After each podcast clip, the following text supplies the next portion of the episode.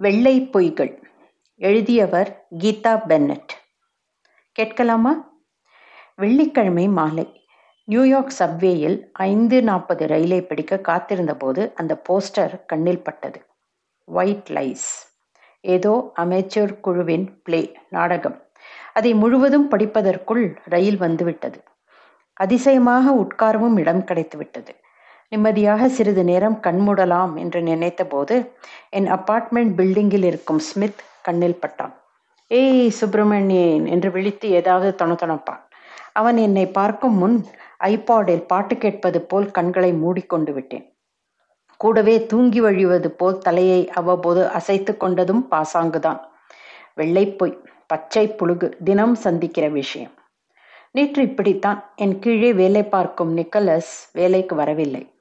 செமையாக சைனஸ் தலைவலி என்று சொல்லி மட்டம் போட்டு விட்டான். ஆனால் நேற்றிரவு சிபிஎஸ் சேனலில் விளையாட்டு செய்தியில் நியூயார்க் மெட்ஸ் விளையாட்டில் ரசிகர்கள் மீது கேமரா ஊர்ந்தபோது அவனை நான் பார்த்து விட்டேன். அதை இன்று காலை போட்டு உடைத்திருக்கலாம் தான். ஆனால் என்னவோ மனசு வரவில்லை. மறுநாள் சனிக்கிழமை காலையில் கொஞ்ச நேரம் கழித்து விழிக்கலாமே என்று இருந்தவனை வலுக்கட்டாயமாக அழைப்பு மணி கூப்பிட்டது. ஒரு திருப்தி புன்னகையுடன் தலையணையை இறுக கட்டிக்கொண்டு தூங்கிக் கொண்டிருந்த அருமை மனைவி ஜோதியை எழுப்ப மனமின்றி நானே எழுந்தேன். வாசலில் அம்மா. மேன்ஹாட்டனில் இருபத்தாறு மாடி கட்டடத்தில் எங்கள் குடியிருப்பு. நான் பதினைந்தாவது மாடி அம்மாவும் அப்பாவும் நான்காவதில் அண்ணன் சூரியும் அவன் மனைவி ஸ்ரீகலாவும் பதினேழில்.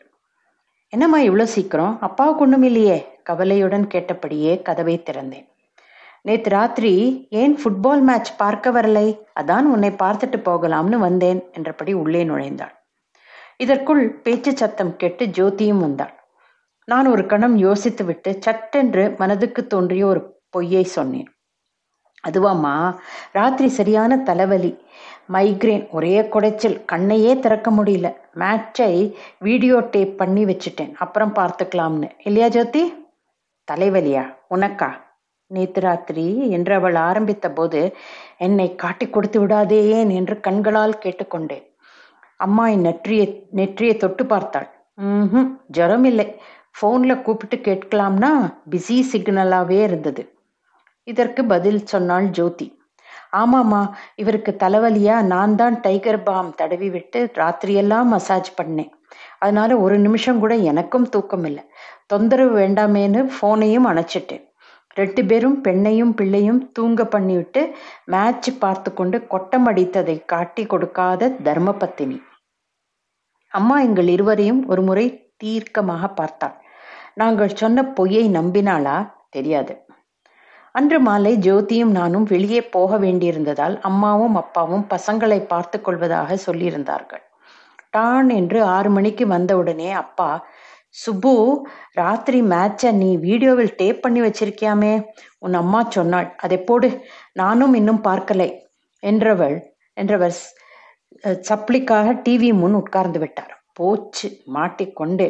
ம் அம்மாவிடம் சொன்ன பொய்யில் மாட்டிக்கொள்ளாமல் இருக்க இன்னொரு பொய். விசிஆர் ரிப்பேர்ப்பா அப்பா விடுவாரா? பின்ன நேற்று ராத்திரி மேட்சை மேட்சை எப்படி ரெக்கார்ட் பண்ணேன் என்றார். அதுவா? மென்று விழுங்கும் போது என் எட்டு வயது அருமை பிள்ளை அர்ஜுன் வந்தான். ஹாய் கிராண்ட்பா என்று க கையசைத்து விட்டு சமையலறை நோக்கி ஓடினான். நான் அவனை பார்த்தபடியே நேற்று ராத்திரி சரியாத்தான் இருந்தது. காலையில் அர்ஜுனுடைய ஃப்ரெண்ட் எட்வர்ட் விளையாட வந்திருந்தான். அவங்க ரெண்டு பேருமா வீட்டுக்குள்ளேயே பந்து போட்டு விளையாடி பந்து பட்டதிலே விசிஆர் பணால். சரி நீயும் ஜோதியும் போன பிறகு நான் அதை ரிப்பேர் பண்ணி வைக்கிறேன் என்றவர் அவசரமாக தடுத்தேன். விசிஆர் ரிப்பேர் இருக்கட்டும்ப்பா முதல்ல வாஷிங் மிஷினை பாருங்க. அது இல்லாம முடியலைன்னு ஜோதி நாலு நாளா மூஞ்சியை தூக்கி வச்சிட்டு இருக்கா வெளியில் போக தயாராக அழகாக சல்வார் கம்மீஸ் உடித்து கொண்டு வந்த ஜோதி இல்லை இல்லை வாஷிங் மிஷினை ஒன்றும் பண்ணாதீங்க மாமா.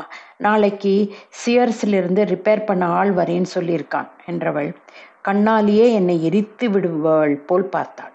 அப்பா ரிப்பேர் பண்ணிய எதுவும் ஒழுங்காக வேலை செய்ததில்லை என்பதில் அவளின் பொறுமல். இத்தனை நேரம் பேசாமல் இருந்த அம்மா இப்போது திருவாய் மலர்ந்தாள். என்ன ஜோதி இன்னும் வாஷிங் மிஷின் சரி பண்ணலையா? நேத்துக்கு எங்க வீட்டுக்கு வந்து துணியை துவச்சுக்கோன்னு சொன்னா சொன்னப்போ சரியாயிடுச்சுன்னு சொன்னியே என்றாள்.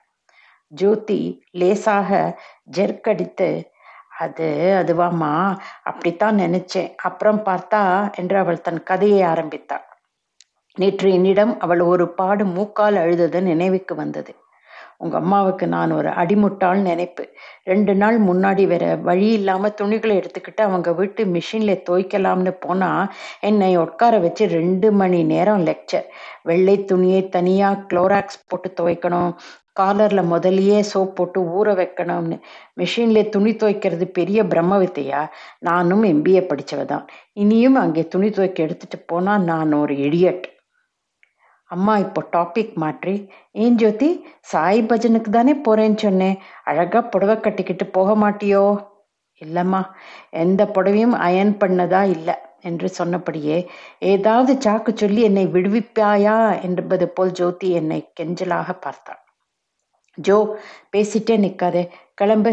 விஐபி மாதிரி லேட்டாக போனால் அத்தனை பேருக்கும் நடுவிலே நம்ம மண்டை உருளும் என்று கார் சாவியோடு நான் வெளியே வர ஜோதி கதவுக்கருகில் இருந்த மரக்கொக்கியில் இருந்து தன் கோட்டை எடுத்து மாட்டிக்கொண்டாள் அனிதா அர்ஜுன் ரெண்டு பேரும் ஹோம்ஒர்க் முடிக்கணும். அது வரைக்கும் நோ டிவி நோ சாக்லேட்ஸ் அம்மா உங்கள் பேத்தி மேலே ஒரு கண்ணு வச்சுக்குங்க. விட்டா மணிக்கணக்கில் ஃபோன் பேசிகிட்ருப்பாள் அனிதாவுக்கு பன்னெண்டு முடிந்து பதிமூணு ஆரம்பித்திருக்கிறது. பள்ளி தோழி ஜாக்கியுடன் பாய் ஃப்ரெண்ட்ஸ் பற்றி மணிக்கணக்கில் பேசுகிற வயது. பிராட் பிட்டும் ஆஞ்சலினா ஜோலியும் நடித்த படத்துக்கு போய்விட்டு வீடு திரும்பினோம். அப்பா மும்முரமாக கால்பந்து ஆட்டம் பார்த்து கொண்டிருந்தார்.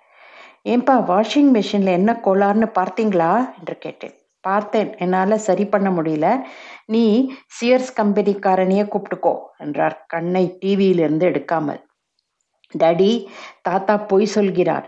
அவர் சோஃபாவை விட்டு எழுந்திருக்கவே இல்லை. தாத்தாவும் நானும் வீடியோவில் டாம் அண்ட் ஜெரி கார்ட்டூன் பார்த்தோமே என்றான். வீடியோவிலா? அது ரிப்பேர்னு? நான் சொல்லி முடிப்பதற்குள் அப்பா சரி சரி மேலே எதுவும் சொல்ல வேண்டாம். அவன் ஃப்ரெண்டு இன்னைக்கு இங்கே வரவே இல்லையாமே உன் பிள்ளையாண்ட என்கிட்ட உண்மையை உளறிட்டான் என்றார். அவரது கவனமெல்லாம் ஆட்டத்திலேயே இருந்ததால் மேலே எதுவும் கேட்கவில்லை. நான் தப்பித்தேன். அம்மாவும் அப்பாவும் வீட்டுக்கு கிளம்பும் போது மறக்காதீங்க நாளைக்கு ஞாயிற்றுக்கிழமை என்றாள் அம்மா. ஒவ்வொரு ஞாயிறும் சூரி ஸ்ரீகலா உள்பட எங்கள் எல்லோருக்கும் அம்மா வீட்டில்தான் லஞ்ச் மறுநாள் அங்கே போனோம். எல்லோரும் வழக்கம் போல் மேஜையை சுற்றி அமர்ந்து கொண்டோம். சூப்பரான சாப்பாடு. பருப்புஸ்லி மோர்க்குழம்பு உருளைக்கிழங்கு ரோஸ்ட் தயிர் பச்சடி என்று ஒரு கை பார்த்து கொண்டிருக்கும் போது தொலைபேசி ஒலித்தது. அம்மா தான் போனை எடுத்தாள். பேசிவிட்டு மறுபடி மேஜைக்கு வந்தபோது அவள் முகம் சுரத்தின்றி இருந்தது. என்னையும் ஜோதியையும் எரித்து விடுவது போல் பார்த்தவள் நேத்திக்கு நீங்க சாய் பஜன் போகலையா? கமலாவோட அம்மா தான் ஃபோன் பண்ணினாள். ஏன் உங்க வீட்டுல இருந்து யாரும் வரலைன்னு கேட்கிறா. ஏன் பொய் சொன்னீங்க? என்று நேரிடையாக கேட்டாள். ஜோவும் நானும் ஒருவரை ஒருவர் பார்த்து கொண்டோம். அது வந்து ஜோ ஆரம்பிக்கும் முன் அப்பாவே அம்மாவுக்கு பதில் சொன்னார். அவங்க mister and missus Smith cinema பார்க்க போனாங்க. உன்கிட்ட சொன்னா நீ போக விட மாட்ட. நான் தான் சாய் பஜன் போறோம்னு சொல்லி சொல்ல சொன்னேன் என்றார். ஓஹோ பொய் பேச நீங்களே சொல்லி கொடுத்தீங்களா? பேஷ் எனக்கு துளியும் பிடிக்காத விஷயம் பொய் சொல்றது. அது இந்த முப்பத்தெட்டு வருஷம் என்னோட குடித்தனம் பண்ணியும் உங்களுக்கு தெரியலையா? அசடே இது பொய் இல்லடி. புழுகு ஒயிட் லை உன் மனசும் நோகக்கூடாது. அவங்களும் படத்துக்கு போகணும். இதில் என்ன தப்பு? அப்படி பார்த்தா நீயும் தான் கூசாமல் புழுகிற. சுப்புவோட உட்காந்து மேட்ச் பார்க்கணும்னு கூப்பிட்டு இருந்தேன் ஆனால் உண்மையில் அவன்கிட்ட உன் மருமக ஜோதியை பற்றி ஒரு மூச்சு புகார் காண்டம் படிக்கத்தான்னு எனக்கு தெரியாதா? அது ஒயிட்லை தானே? அவனுக்கு பிடிக்குமேனு மெனக்கட்டு பிசி பிளா செஞ்சு வச்ச. அவன் வராததால சூரிய வந்தப்போ ஸ்ரீகலாவுக்கு பிடிக்குமேனு ஸ்பெஷலாக பண்ணினதா சொல்லி கொடுத்து அனுப்பினியே அதுவும் ஒயிட் லைட் தான். என்று போட்டு உடைத்தார் அப்பா.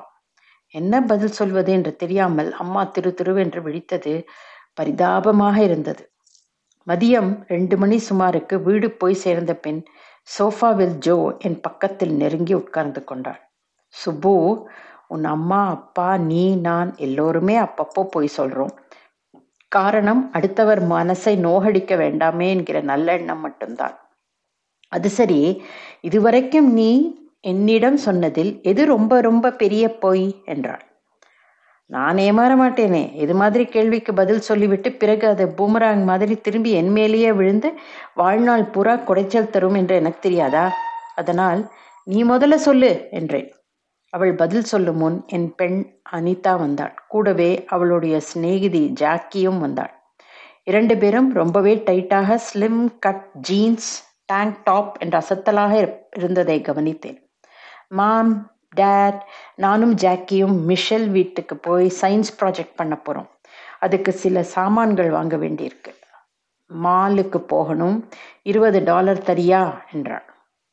மாலுக்கா ப்ராஜெக்ட்னு சொல்கிற கையில் புக்ஸ் எதுவும் இல்லையே என்று சந்தேகமாக கேட்டேன். சிநேகிதிகள் இருவரும் ஒருவரை ஒருவர் பார்த்து கொண்டார்கள். வெள்ளிக்கிழமை பள்ளிக்கூடத்திலிருந்து வரும்போதே புத்தகங்களை எல்லாம் மிஷல் வீட்டில் வச்சிட்டோமே என்று கோரஸாக பதில் சொன்னார்கள். இந்த இளசுகள் இரண்டும் எதற்காக பிளாசா பக்கம் போகின்றன என்று எனக்கு தெரியாதா? சயின்ஸ் ப்ராஜெக்ட் என்பதெல்லாம் சும்மா.